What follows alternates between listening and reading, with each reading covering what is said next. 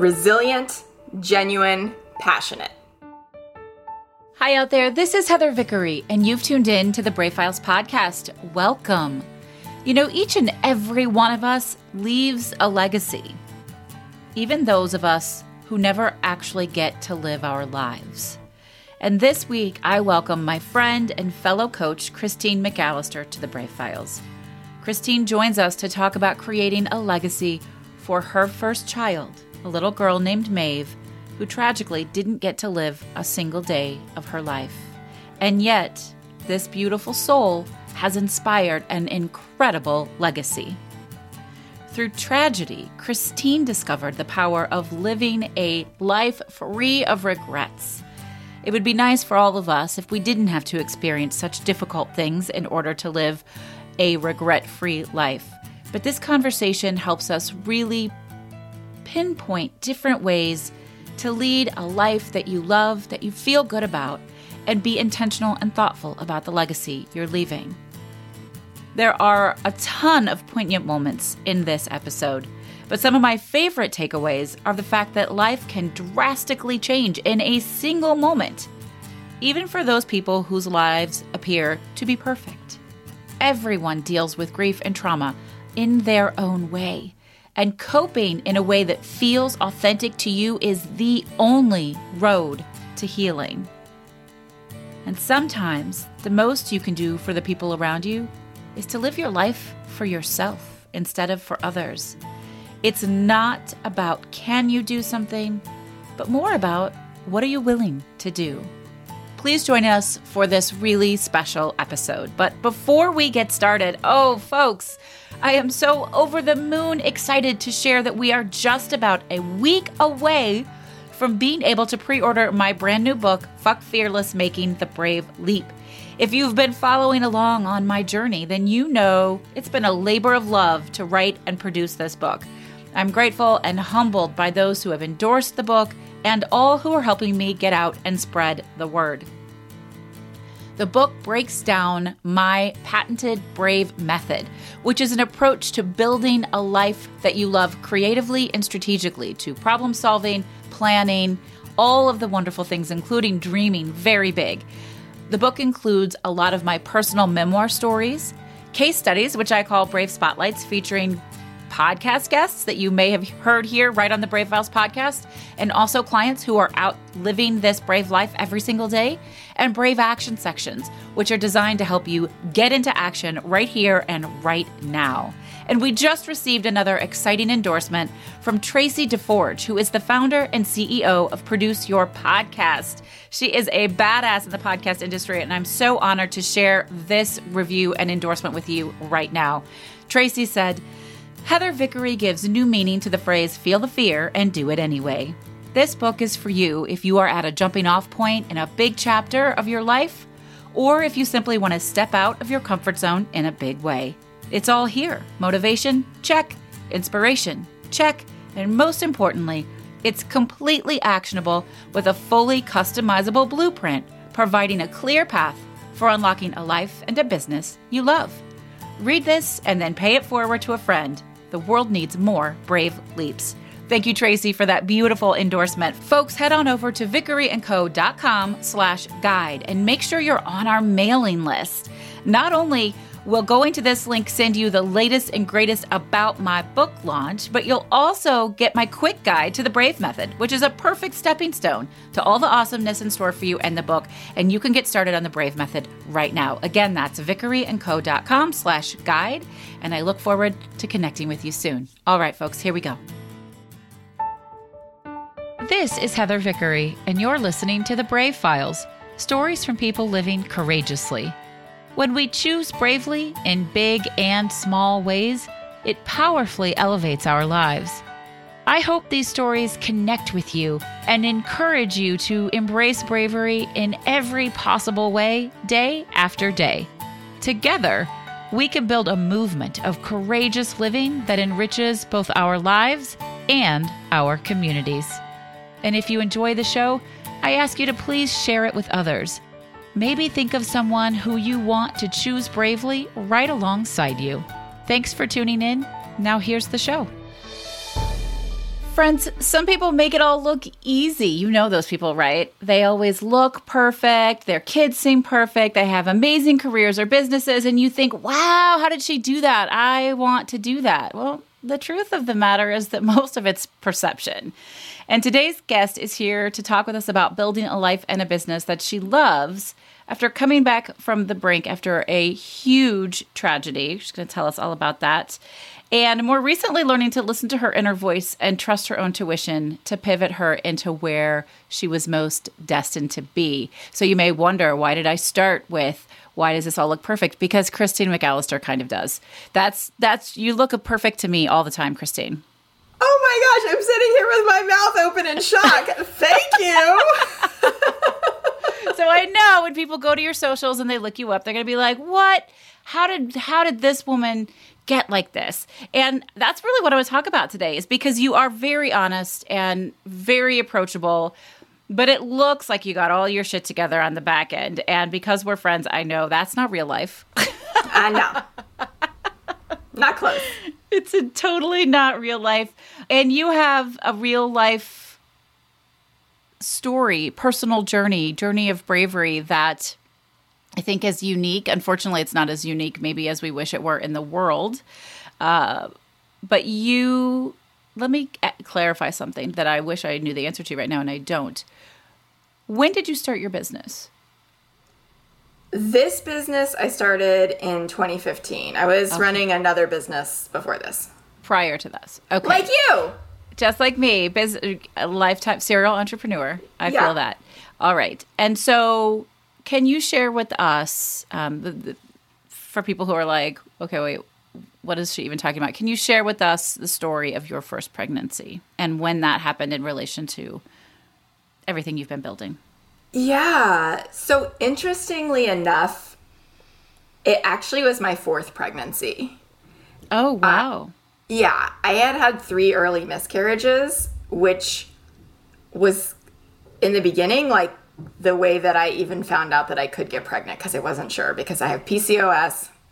I had always had really irregular periods and it just was a big question mark. And mm. I had a miscarriage that kind of started me on this journey of maybe this is something that I, I want to pursue for myself. And I started taking fertility drugs, and I had two other early miscarriages. And I said, This is too much. I was getting basically menopause symptoms because of the drug wow. that they had chosen for me. I I didn't know what an ice pick migraine was until I had one. And it's exactly what it sounds like. Anybody who's had it one will know. Really bad. Yeah. Sounds really bad. And hot flashes too, right? Now I know what those are. Oh, wow. Uh, As somebody who's in perimenopause, I feel all the sympathy for you because it's shitty. oh my gosh. It. it is unreasonable. Yeah. Hormones. So I went through all that and I was like, I got to take a break. I had to take a break. It's just, it's too much. And then I got pregnant again and I stayed pregnant. And I had a perfect pregnancy. And I was very, very sick. I had perinatal depression, which mm. I didn't know was a thing everybody talks about postpartum. Yeah. But my go-getting self like could not get off the couch. I lost 10 pounds. I was sick 24 hours a day. I was just like a shell of myself. And at the same time, the baby was super healthy and growing and, you know, everything was perfect, all the marks. Until the end of my pregnancy when I had been told to go sit at home with my feet up and wait to go into labor and so the car seat was in the car, and the nursery was done, and the baby showers were over. And I went to one of my last doctor's appointments, and they couldn't find the heartbeat on the sonogram. And this is a full term baby. Like, you're not, you, you don't have to hunt for that, right?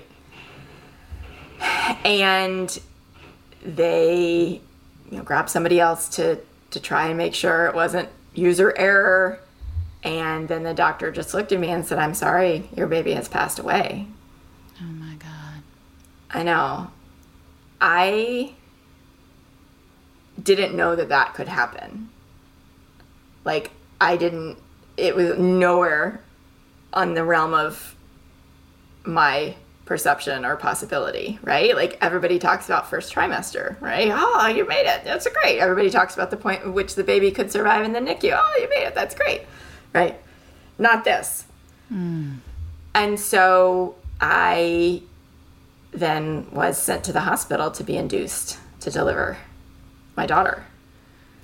And I mean, you know, physical shock, emotional shock, trauma, like everything all wrapped up into this like really condensed time period. And I was sent home the next day.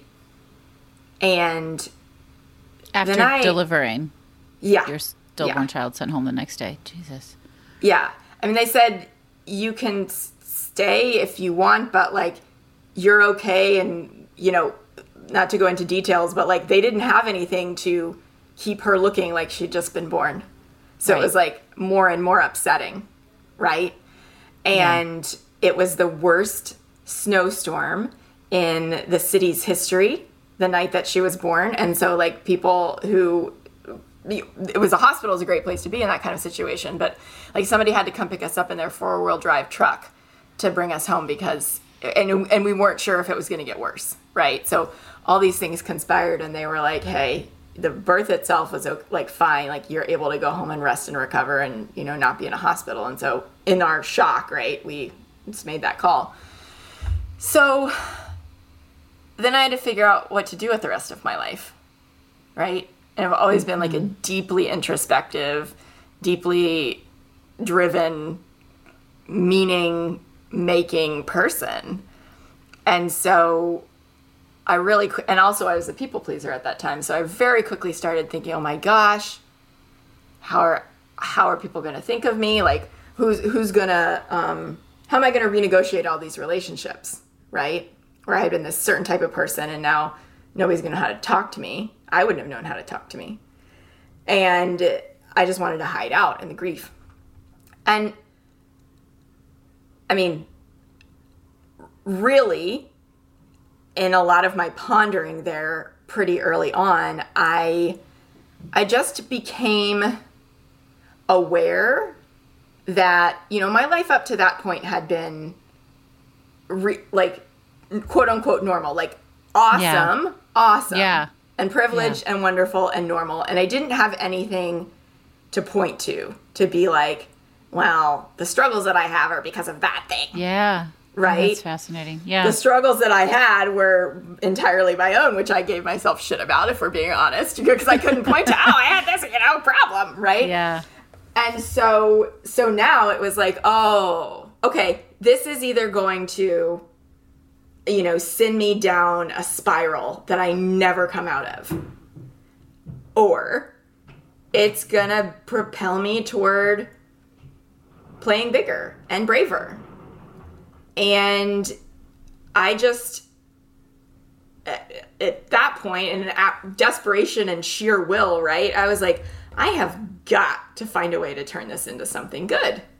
And I really became kind of seized with this realization that, hey, the only way that I can parent my daughter is to do something to create a legacy for her, right? And I really wanted her to be proud of me. And, you know, I have never had a baby. Like, I didn't have any frame of reference for that, but I felt it, right? And so I was like, okay, I'm gonna, I'm gonna, I'm gonna do something with this. I'm gonna figure out what that looks like. I'm, you know, I've made a lot of decisions, like you've talked about so openly, Heather. Like, I've made a lot of decisions out of fear up to this point, and this happened, and like, I can't imagine anything worse. Like I would much rather have traded places with her and like given her a shot, you know? And so I was like, well, if this has happened and I'm still here, like let's go. Let's figure this out. Yeah. yeah.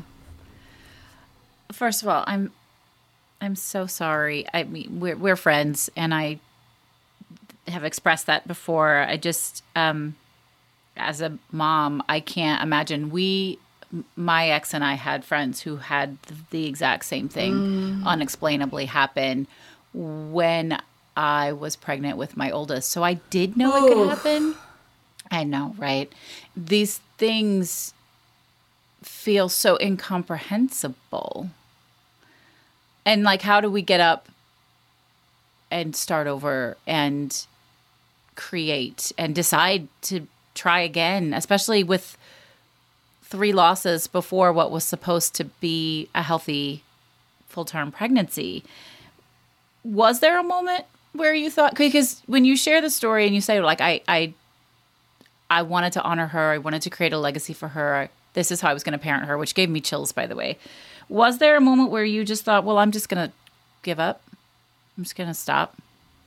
It's too much. It yes. I was very conflicted because part of me, I was terrified the during the pregnancy because I am not somebody that I would consider like a natural kid person or a super nurturing like I never wanted to be an elementary school teacher, right? like those are the people that I bring into my children's lives to provide that part of of uh, adulthood that, you know, is not in my wiring, right? And there are other caregivers. And I was just so scared that I was going to do it wrong. And I had all these shoulds and judgments about what a good mother was, right? Mm-hmm. And I was already a working mother, which was not what had been modeled for me. So I was already doing that and, or coming up against that. And it was so strange. Like, you know, I got to hold her that night after she was born and I looked down at her and I just had this feeling of like, oh, like if, if I was having a chance, if I had the chance, like, oh, I could do it. Like I could figure it out. And people say that, you know, holding their living children. And I had like, oh, I'm going to figure this out. It's going to be great. Like I'm going to take great care of you. And I had the same feeling. And so there was a part of me that was like, oh, this just confirmed again that this is something that I, I wasn't want. supposed to do this. And then I was. Yeah. Right, right. And then there was another real part of me that, of course, was terrified to get pregnant again. Of course, Yeah. was terrified to go through the pregnancies and deal with the PTSD that I now had, and you know, all of the things. But you know, the desire to kind of, I think, fill some empty arms, right, and have that realization mm-hmm. come true outweighed the the fear of of going through it again. Although looking back, I think I was freaking crazy to put myself through it two more times. Like, and Well, I once you had a successful, healthy pregnancy the first time, that had to help a little for the To- second. Totally, totally. Yes. I mean, I really, really begged my midwife to put me in a coma like multiple times. Like, just wake me up when it's over. I'm young, I'm healthy, it'll be fine. That's what they Right? used to do in Yeah, the, the I 50s mean- and 60s. I mean, the entire pregnancy. Like, I just wanted to check out because Wow. it was so, you know, it was so intense. And uh, uh, just waiting, waiting, waiting, waiting, right? And knowing, feeling helpless and, you know, feeling like my body had betrayed me. Um, but yes, uh, she, she, she politely declined. Um, and here, yeah, here we are. I have two more beautiful girls. They are uh, two and five. And um, now I'm closed for business. Yeah, I can only imagine. Can you describe the moment you held your first healthy child? So, my aunt, when I was pregnant, uh, was a part of this incredible, uh, passionate gospel uh, Bible study, and with this really dynamic, charismatic leader. And this woman, like, prayed and said a prophecy as they were all praying for me that mm, this baby would be born with a smile on her face. And she was. Oh, I know. And I was so relieved, right? And to see this little baby with a smile on her face. Both my living children were born very quiet, which, of course, given my history, concerned the nurses greatly. And so I didn't get much of a chance before they grabbed her and were doing her, what do we call that, Sure. Apgar and all the things. Yeah. But it was just like, uh, oh, her eyes are open, right? Oh, she's smiling. That was a beautiful moment. And then she, the minute they let her, she just like very aggressively latched onto my breast and started eating. I was like, okay, Healthy baby. yep, here Yeah. we go. yeah, I love that. I remember holding my first daughter for the first time and this feeling that isn't it isn't exactly explainable. So it was kind of an unfair question for me to ask, but I just was you know, I, I was curious to hear how it might have been different. But the the big thing that presented itself to me holding this tiny new human was oh, now I know why my mother is crazy. Mm-hmm. Because like instantly i would th- throw myself or somebody else in front of a bus for this tiny human. And that's fucking crazy mm-hmm. Mm, yes. Oh my gosh, that's I love that. I love that. right and like okay so that explains all of her craziness because that it's not normal to No. like be like i will kill somebody for this person that's Yes. yes. or It's myself very antisocial. yes. and when you said um, that as you were, you, you know, w- that if you could have traded your life for it was Yeah. your your first child's name was Maeve, right? Yep. Yep. Yeah, for Maeve's. Um, I I had hyperemesis when I was pregnant with all four of my kids, so um, acute morning sickness, and I had it all forty weeks, which is just this really small number of people that get that. I'm just super special. Um, and I was in the hospital so many times with the oldest before we figured out what was really going on mm-hmm. that I thought I was dying. I was like, mm-hmm. I'm sure I'm dying. And I remember begging my ex husband, like, just save her. Mm. I can die. That's okay. Just save her. And I, until I, I, well, I cannot ever, and thankfully, understand what you were experiencing this idea of w- willingness to trade me for her. I get mm-hmm. that. Do your daughters know about their sister? Yeah, that's a really good question. We we talked about that a lot because on one hand it's you know, my husband projected into the future we had teenagers, one of them saying, "Ah, but Maeve's perfect. She could never do anything wrong because she's an angel and I have to live in her shadow," right? Like Snap. older sister, you know, younger sister, which I'm an older sister, so I have been on the, you know, I've had that reflected to me before by my younger sisters. And it's like she's part of our family. You know, we're we have a little um, teddy bear that um, that has her birth weight that has come with us. Like we take her when we do her her birthday celebration. We celebrate her birthday every year, and uh, we I'm redecorating their playroom right now, and I'm gonna get three uh, plaques with names on them. Wow. And you know, it's it's important to me because this is not a grief that's ever gonna go away, and it wasn't. It was expected a generation or two ago because now I know people of, of those ages who had stillborn children, and like it was like they were told, you know, they delivered in twilight, like you just said. They were told when they woke up that the baby was gone. They never got to even go to the funeral. And then they were told to it would get better by just getting pregnant again. Right? And one of these specific women who I personally know, she now has dementia and she's addicted to Xanax. And I'm like, you know how much repressed trauma that woman is walking around with? Right? I Yeah. mean, dear God. So it's a loss, right? And so just because the loss is unfathomable and it's so uncomfortable, it doesn't mean that, you know, that we don't talk about it. It also doesn't mean that a lot of our family and friends think we're crazy and judge us and stuff. But hey, it's our life and it's our family. And so I also Yeah. want to set an example for other people because, you know, it was real. She was real, right? And uh, yeah, so she has a stocking at Christmas and Oh, wow. um, all the things. Wow. Uh, I really admire that you're doing it on your own terms. And it just goes to show, you know, we deal with grief and trauma in very different ways. And there isn't a wrong one, although I tend to agree with you that pretending such things didn't happen is very unhealthy, so it could border on being wrong. But listen, we're all just trying to do our best, right? Yes, totally. We're all trying to live our best life and uh, do what we can for our, our family and our clients and our community and our friends. And and what I really admire so much about you, Christine, is that you're super vulnerable about it, but also incredibly no fucks given, honest and authentic. Like this is how we're gonna do it because this is what works for my family.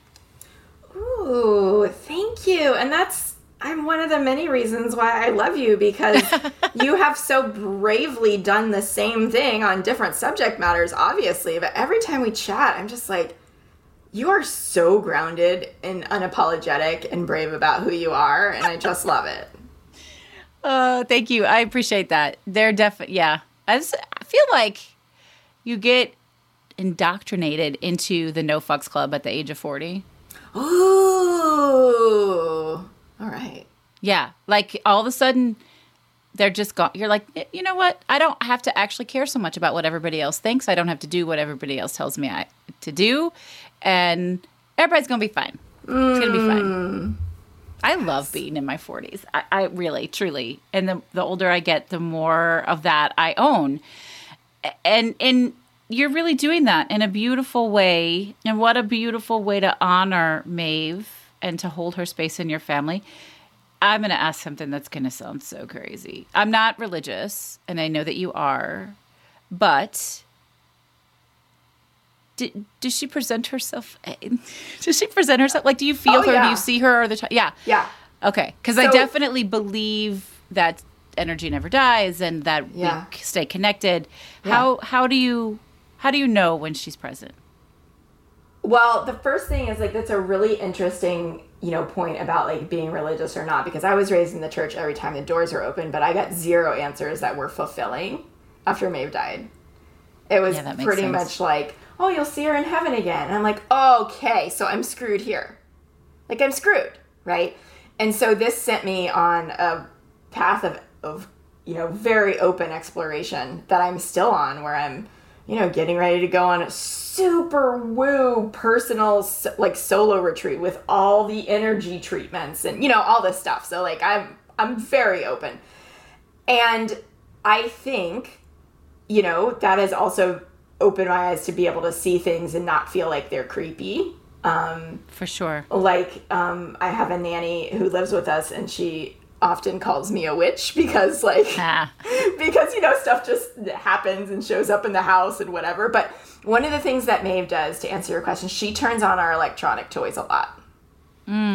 And yeah. I mean, to the point where like there was one that that came on on her birthday that didn't stop until the battery died, like hours and Oh God, hours I and hours and hours. Chills up and down. It's so cool. And then on on her birthday this year, our our nanny's mother has like um, a seeing dreams, and she had a dream about a little girl with dark hair, like on Maeve's birthday, and she told our nanny about it, and she said the the little uh, little girl had a had a doll, and she was happy, and lots of details, but when she when our nanny's mom saw the bear that we have that's weighted, she started crying. She was like, "That was the that was the doll in the dream." Oh my god! She's showing up in Argentina to our nanny's mother. Mourning doves are also like I've had them dive bomb my car before. A couple of them nest right outside my office. Like I see them all the time. That's probably going to be the tattoo that I get for her. Love that. Th- They're a big one. So yeah, those are those are a few of the big ones. I'm always so grateful for those. I know that they t- freak some people out, and we've had um, psychics on the show and p- seers and all of that. Uh, uh, but I'm always so grateful when folks who are not on this plane with us Yep. make their presence known. And it is bizarre to me how we know. Like you know that's her. It's not there could be another ghost in your house. It could be somebody who follows you around, but you just we know who these people are. Yeah, safe. It's like thanks, Maeve. It's, it's Yeah. I, I'm glad. Thank you for being here with us. I love that. Um, we could keep talking about that for a long time, but I. um, so I really want to explore this idea of of creating a life that's yours that you're proud of that you want to claim as a legacy for Maeve. So, what did you do differently professionally after you lost her? Well, I realized that the online marketing agency that I'd been running for a decade, which had gotten me out of my job and which I had loved and I had done really well with, it it wasn't uh, any longer the highest and best use of me, right? So it was Yeah. comfortable and I'd been able to get out of my job with it and I was super grateful for that and it was time for something else, but I was comfortable enough before that that I was like, meh, you know, people want to keep paying me. It's all good, right? And so when Maeve died, I I decided that I was going to figure out what that next level was for me. And for the very, very first time in my life, get some help to do it. I mean, other than therapy, which I'd done a ton of, right? And like, therapy's awesome. I decided to proactively um, get some help in the form of a coach. right? Yes. So a coach opened up this whole world for me, held the space for me to be just a few months, you know, out of this and also see see the possibility, right? Of like, okay, why are you here and what do you want to create to honor her and let's find your zone of genius and it was a group coaching program that I joined first and um, had a really a, a- core within that group of community like i know intentionally brave entrepreneurs has like the bomb diggity community right and so this is what i'm yeah, communities of. matter. Yeah, yeah they do. Yeah. They do. And these people walked alongside of me, and one of them, her mom was a NICU nurse, and so she was like able to hold space when all these other people were like, you know, scared of scared of talking about it, whatever. And uh, and so I was able to make some real non-competitive girlfriends in that space, which healed like a lot of a lot of stories for me. And also, I was able to discover that like the stuff that I've been doing all along was really helping people with the the simple strategy and the self belief to move toward yeah. their goals, right? And and you know the thing that I was most passionate about. So to combine like I took those things and who was I helping, right? It was like I wanted to help aspiring and and um, newer at the time entrepreneurs, right? Women who who felt stuck in a job like I had and um, knew they were you know meant for more as as like overused as that is, and so uh, and so I that's what I started doing about four or five months after Maeve died, and that's that's where this business came from. And then, you know, every evolution of it since has been a reflection of my growth and my desire to be of of bigger impact and believe that I could, and and then. You know, of course, to create a greater legacy for her because the bigger the stages and circles that I'm on and in, the more people know about her and, you know, kind of the gift that she gave me out of this. I love that. I think that's beautiful. One of the other things that I have witnessed you do well, I didn't I didn't know you when you were pregnant with Maeve, but just in the last several years that I've known you is um I think would it be fair to say that from that experience you learned to discover most what you wanted, what was most authentic and intuitive and vulnerable for you so that you could then create intention and action. Yep, I'm still learning that every damn day. Yeah, right? Aren't we all? yes. Yeah, that's when I finally stopped going, I'm going to live my life for everybody else and, you know, figure out what I'm here to do and do it. Yeah. And you do that. So just in the last gosh, what, 6 8 months, mm-hmm. your business is pivoting again. And I think this is really such a fun story. So you've been a, a coach and I love your your bio says my superpower is uncovering who you really are and that's mm-hmm. so cool. And and I don't often hear a lot of other coaches use the term superpower, but whenever I do workshops, we start with what's your superpower and helping people uncover that. So I love that you say that and that we're we have serendipity there. Um, so you've been coaching and now you're pivoting into something that you sort of accidentally stumbled on, which is I want it's I want to say podcasting, but that's not really what it is. I'm going to let you explain it. But then let's talk about how that became clear, how you got into it and how it became clear to you and, and what your mission is with this new version of your business. Oh gosh, yeah, it's so interesting and I'm still I'm still refining how to tie all the pieces together, right? But it, what what happened was 5 years ago I started proactively going on other people's podcasts as a form of meeting amazing people and having amazing conversations because I just genuinely enjoyed it.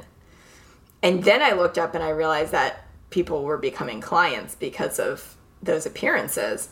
Mm-hmm. And so I went at it with more gusto because, hey, if it's something that's really fun, I'm going to do anyway, and I could get clients from it. Like, well, that's the perfect mix, right? And then a couple of years ago, some of our our colleagues asked me to teach it. And I said, "Oh yeah, yeah, I'll teach it because I just want to give and like go and win with this." And some of the bigger names in our industry came, and I was nervous, which I'm normally not because I love to perform, right? And I was like, "My audience doesn't want this. They don't think they're ready." I'm a business coach, you know, for newer newer entrepreneurs. And over the last over the next year, I got more and more asks to teach it my high end mastermind that I was a part of bought my training for their curriculum. And then these people that I was surrounding myself with who were multiple six and seven figure entrepreneurs, they were like, We love this and we don't have time or team to do it. Will you do it for us? And I was like, No, I'm not an agency. I'm out of done for you. I'm a business coach, right? And then I started getting some really big endorsements, like in the podcasting space, John Lee Dumas.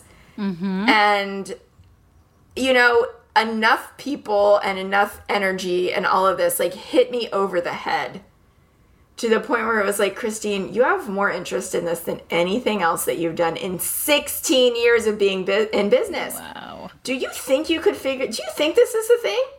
Do you think you could figure this out? Are you willing to? Right? And frankly, the conversation. I love that. that Are you willing to? Are you, are you willing, willing, to figure to? it out? Yeah. Yeah because I I mean I had back like unexplained back pain for like 2 months and I was like, "Oh, hi sacral chakra, fear talking to me." um and the minute that My I energy finally, healer clients and listeners are going to love that. yes. The minute I announced it, it went away. I mean, it was the most bizarre thing, but but That's so cool. I the thing is like the reason that I was holding back is because I understand deeply the transformational value that I bring as a business coach. And that, like, I am here to change people's lives, not just give them business strategy, right? And I needed to work through how I could do that for my podcast guesting clients as well. So that I could kind of get my soul on board because that's how I have to mm. do business. Yeah. Otherwise, I couldn't care less, right?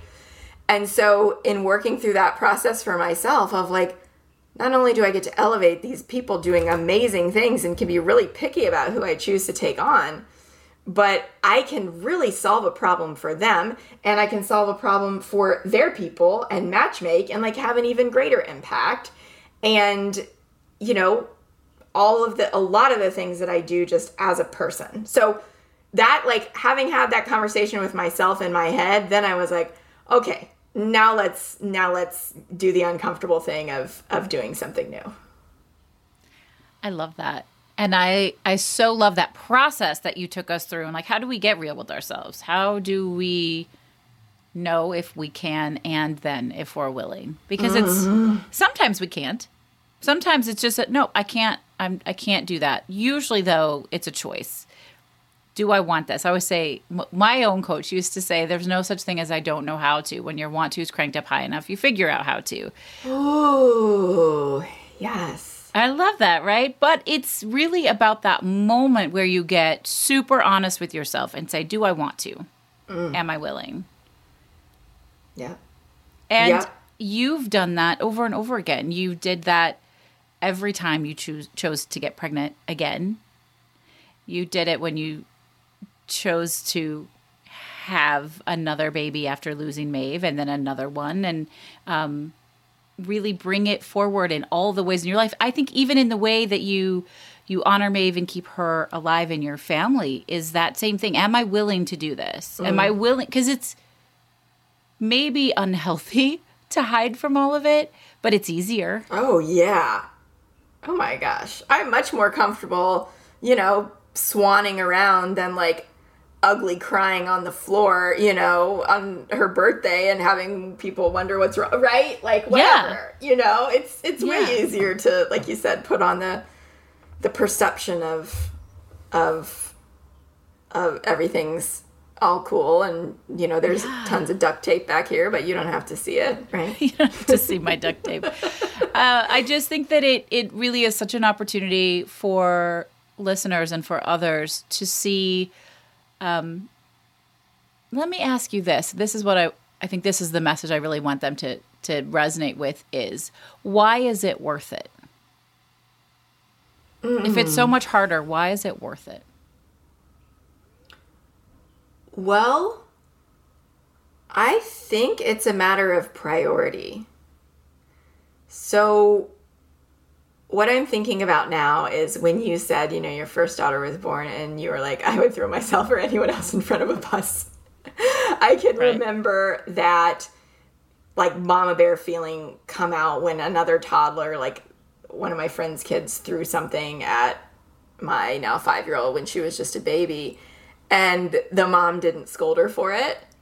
Oh, and, hell no. And I was like, I will literally pick both of you up, the toddler and the mother, and throw you into the wall.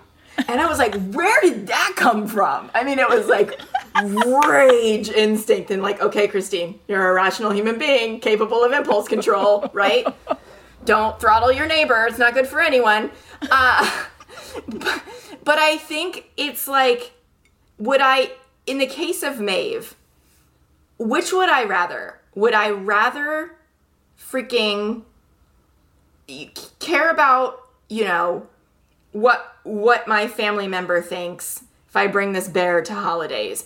Or would I rather go nobody else knows except the people who are in that room, right? Mm. What that was like and none of you know. I think this is where I ground myself a lot none of you all know what it's like to deliver and hold a dead baby. You don't, right?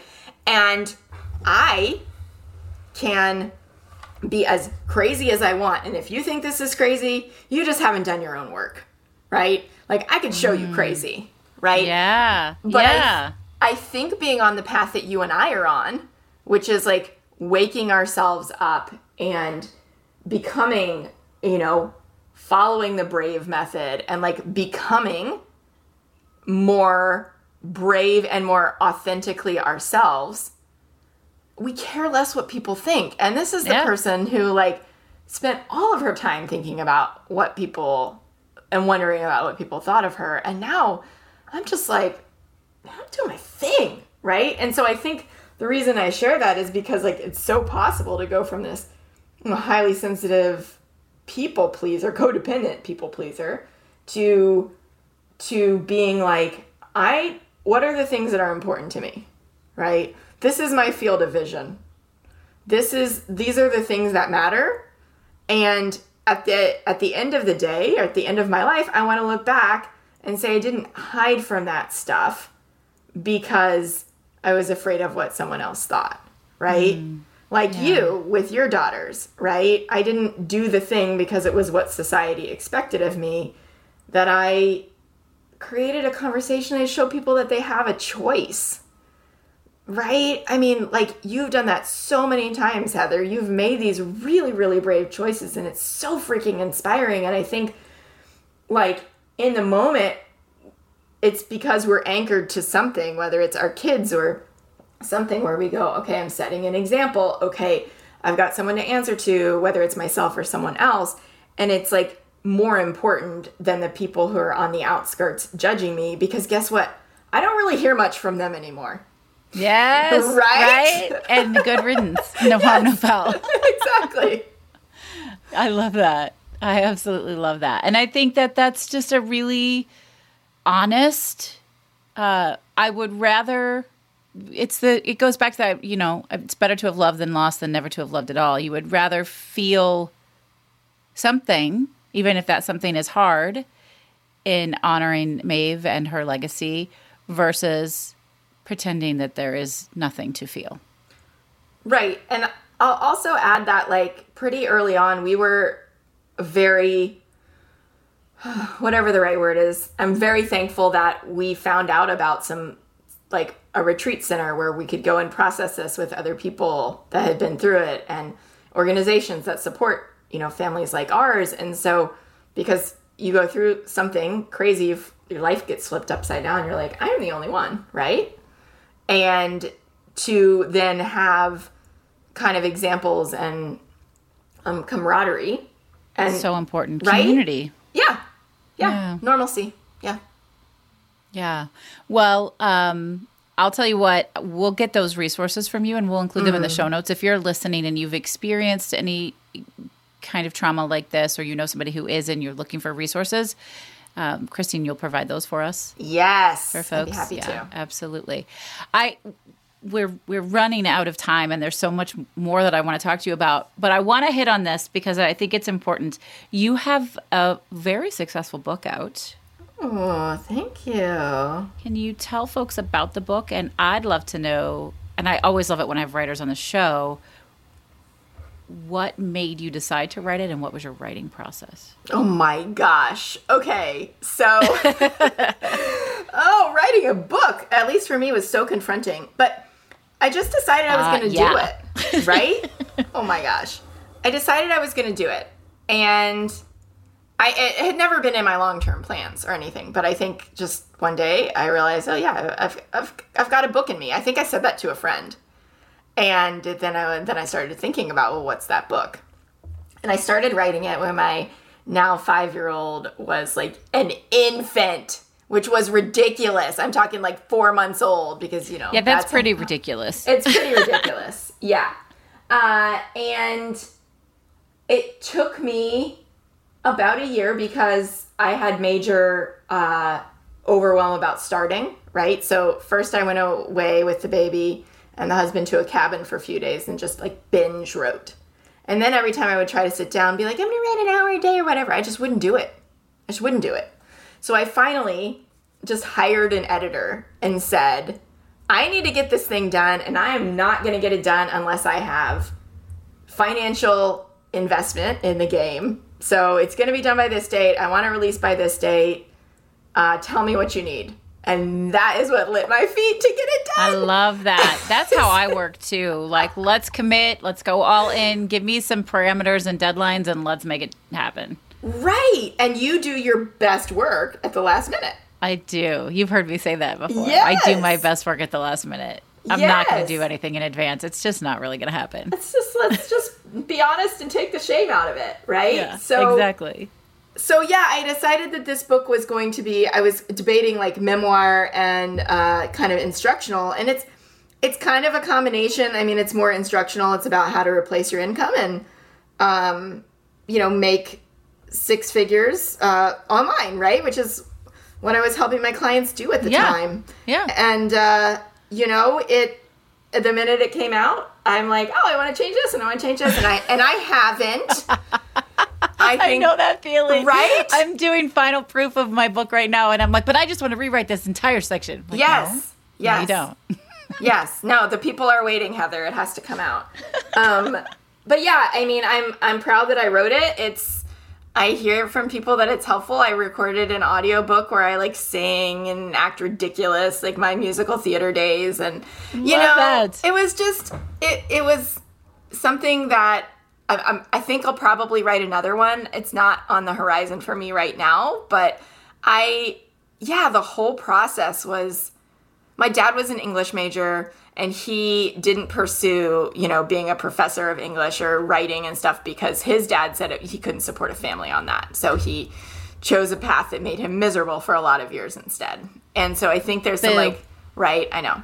Now he's working with me in his zone of genius, so we're healing all kinds that. of things. Yeah. Yes. But you know, I think there's some family healing history that that happened, and and I've always been a writer, so um, so yeah. I mean, you've you've published a lot more things than me, and you've got this big epic tome coming out. But that's that's the story not- of, of it's my not little a tome. book. You're gonna scare people, Christy. I mean, to say it in the epic sense. Yes, thank you. Yeah. Yeah. I mean, everybody's book counts, and and it is a lot of hard work. It's a lot of dedication. What was your? How did you do the writing? I first I wrote a lot of it uh, handwritten in a journal, Oh wow! and then I typed it up as the first edit. Holy hell!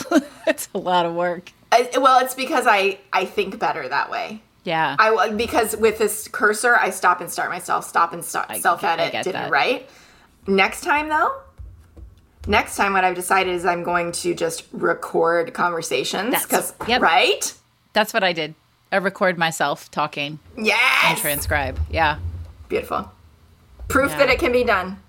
Proof that it can be done. Because I'm like you, a blank page and a and a cursor is Panic like attack. it's yeah, not gonna happen. like ah, somebody give me something to start with. yes, And of course, most of us, if we're writing books, we already have something to start with. We just need some help in figuring out where that stuff already is. How do we pull it? How do we get started? Because we're not really starting from zero, of course. right. I love that.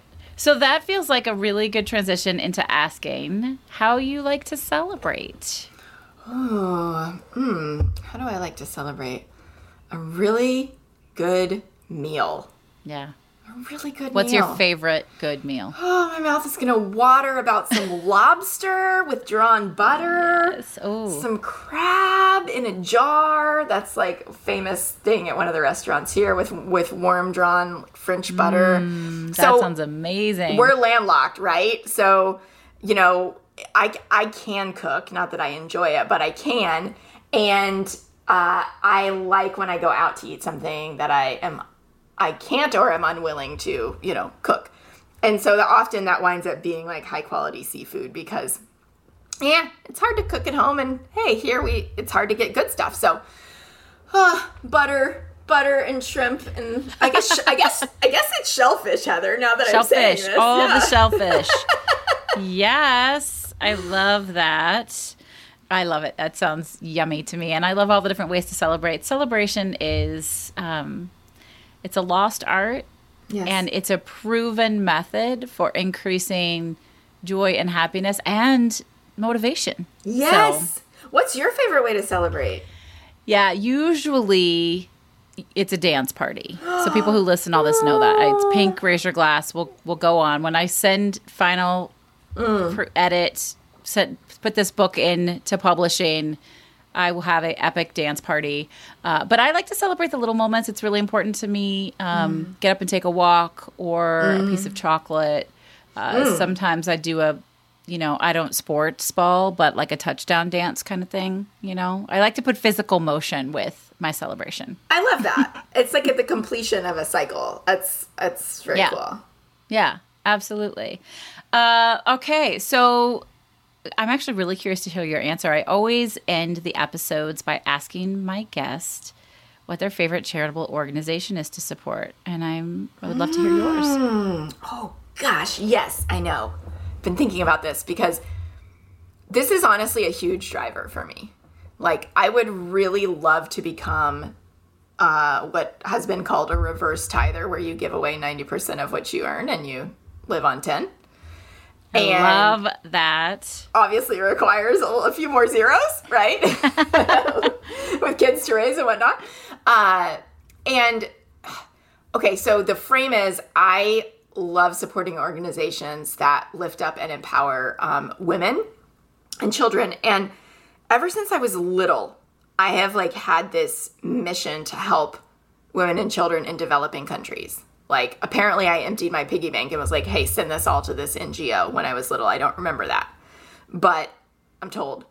And so I one of one of the can I give two or is that ah would that be too hard? I can give You one. can give can two, one. but only one will be our charity of the week. Okay. All right. So there's a charity called Unlikely Heroes. and their mission is to rescue kids who've been trafficked and like come with a trauma informed approach into a safe house to rehabilitate them and help them have a happy life. And I found out about them right around Maeve's birthday two years ago through the actor Jake Johnson, who played, uh, he's played lots of things, but I knew him from New Girl. And he was sharing on Instagram about how you know, he's wearing this T-shirt and you could support and da da da. And so I made a donation in honor of of Maeve, and he and I wound up having a little DM exchange because I had shared it on my stories and he reshared it to his, and it was like the only story on his stories for like 24 hours, and my girlfriends were freaking out, right? And it, it was a whole thing, right? And then I got to share with him like why I had done that and and then I looked into them and their financials and and you know what they do and where and I just was like this is a very it's a small like very heartfelt organization um, that I have now like become you know uh, one of their I don't know what you call it like their inner circle club donors because Love I just that. believe so much in what they do. so- Ambassadors. yeah, yeah, yeah, yeah, yeah, yeah. Yeah, I um, I, one of my greater missions, right, is to like save um, as many, prevent as many preventable childhood deaths as I can, and also right to help help you know these kids who weren't given they're alive but they weren't given a chance at life to to have one and so it just feels like a really really tangible way to be able to do that I love that. That sounds like an amazing organization. Did you want to share the second one? Uh you know what let's just leave it at that All right, we'll leave it at that. so they'll be our charity of the week. We'll have links up on the website with our show notes so you guys can learn more about them. And just as I ask you all listeners every single week, just do what you can. Get to know them, share, know that they exist so that when an opportunity arises uh, for you to tell somebody else about it, you can do that. You can show support in lots and lots of different ways. Oh my goodness. Christine, I love you and I love your energy and um, just your heart and your honesty and your zero fucks given. it's been so much fun. Will you share your three words with us one last time? yes resilient genuine passionate Yeah. Yep, that's you. How's that feel? That's cool, right? Those words describe you. Thank you. I receive. I just got some chills and a hot flash all at once. and also welcome to 40s. Zero fucks, but also hot flashes. So like, you may not be in your 40s yet, are you? Uh, two months, baby. Two months. I'll be 40. Okay, you're almost there. Yep. It's like an un- it's like you you just become unleashed. I can't wait to celebrate with you. I love it. Thank you so much for being here, for sharing your heart story with us, for sharing Maeve with us. Um, and it's just a pleasure to watch how you create from this place of honesty and authenticity and vulnerability and passion and resilience. And I'm really glad you're my friend. Thank you for being here. Me too, Heather. Thank you so much. I love this conversation. I love you and your community, and I'm just grateful to be a part of it. Thanks so much, friend. All right, listeners, I hope you enjoyed that conversation as much as I did and that it resonated with you. I want to hear what you think. You can send me an email at heather at vickeryandco.com. It actually comes directly to me, and I will check it and respond personally. You can ask other listeners. I respond to every single message that comes through. I hope that no matter what happens today or tomorrow, between now and when we next connect, I hope that you're looking for the opportunities to choose brave over fear because you can do hard things. I'm here with you. We're doing it together. This is Heather Vickery reminding you today and every day to go out and choose bravely. See you next week. Hey, friends, I want to share something really exciting with you. We already know you enjoy listening to podcasts because you're listening to this one, but I'm also betting you enjoy audiobooks. And hey, listen, if you don't already enjoy audiobooks, then it's time to check them out. That's why I'm really excited to share Libro.fm with you. They are an incredible new platform for listening to audiobooks. And by choosing Libro.fm over other audiobook services, you are supporting a local bookstore of your choice and investing in your local community. Libro.fm offers over 150,000 audiobooks via their primary platform, which, by the way, they built with love and from scratch because they're a small business also. They even offer bookseller recommendations for great audiobook options. You can sign up right now via www.vickeryandco.com slash librofm. That's vickeryandco.com slash L-I-B-R-O-F-M. And when you do, you'll get one free audiobook of your choice and the proceeds will go to your favorite local bookstore. Now, check what I just said there. You're going to get a free book and the proceeds are still going to go to your local bookstore because Libro.fm makes sure that their booksellers get paid even when they give a promo to customers. I've listened to over 20 audiobooks this year alone. I especially love listening to memoirs read by the author, and it feels great knowing that all of my purchases support my local bookstore, The Book Table, in Oak Park, Illinois. Libro.fm the same audiobooks, the same price, but a completely different story. Check them out right now at vickeryandco.com slash librofm. Have you ever thought about starting a podcast? Maybe you've had this thought and then quickly shut it down because who has the time? Or you don't know how, or gosh, it just all seems too hard. If you have something to share with the world, we want to encourage you to get your message out. The world needs to hear it. Did you know that 50% of all homes are podcast fans? If you've ever wondered about having your own podcast or how it can increase your business or get your message across, then please join me and the other experts from the Podcast Power Academy for our monthly free Q&A session. It's called So You Want to Start a Podcast?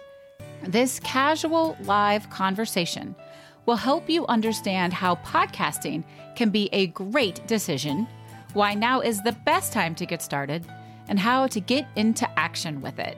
Visit podcastpoweracademy.com to learn more. You've been listening to the Brave Files stories of people living courageously. To learn more about the show, find our show notes and full episode transcripts, or to get some great bonus content, visit thebravefilespodcast.com. And we would love to know what you think of the show. You can give us a call at 312 646 0205. Let us know your thoughts on the episode, the show in general, or maybe share with us how you're out choosing bravely. This episode is brought to you by Vickery and Co Success Coaching, coaching that helps you maintain a life well lived and a business well run. Learn more at vickeryandco.com. Our music was created and produced in a custom collaboration with Matt Lewis from ML Creative Consulting, a boutique firm dedicated to helping clients identify their unique sound and amplify their brand with custom delivered soundtracks. We couldn't do any of this without our extraordinary audio engineer, Andrew Olson. Learn more about him and check out his work at findandrewolson.com. And special thanks to everyone on Team Brave from our producers, associate producers, copy editors, writers, and support team. Special thanks to Molly, Mary, Kim, Sabra, and Sabrina. I'm your host and executive producer, Heather Vickery. Thanks for tuning in, and we'll talk to you next week.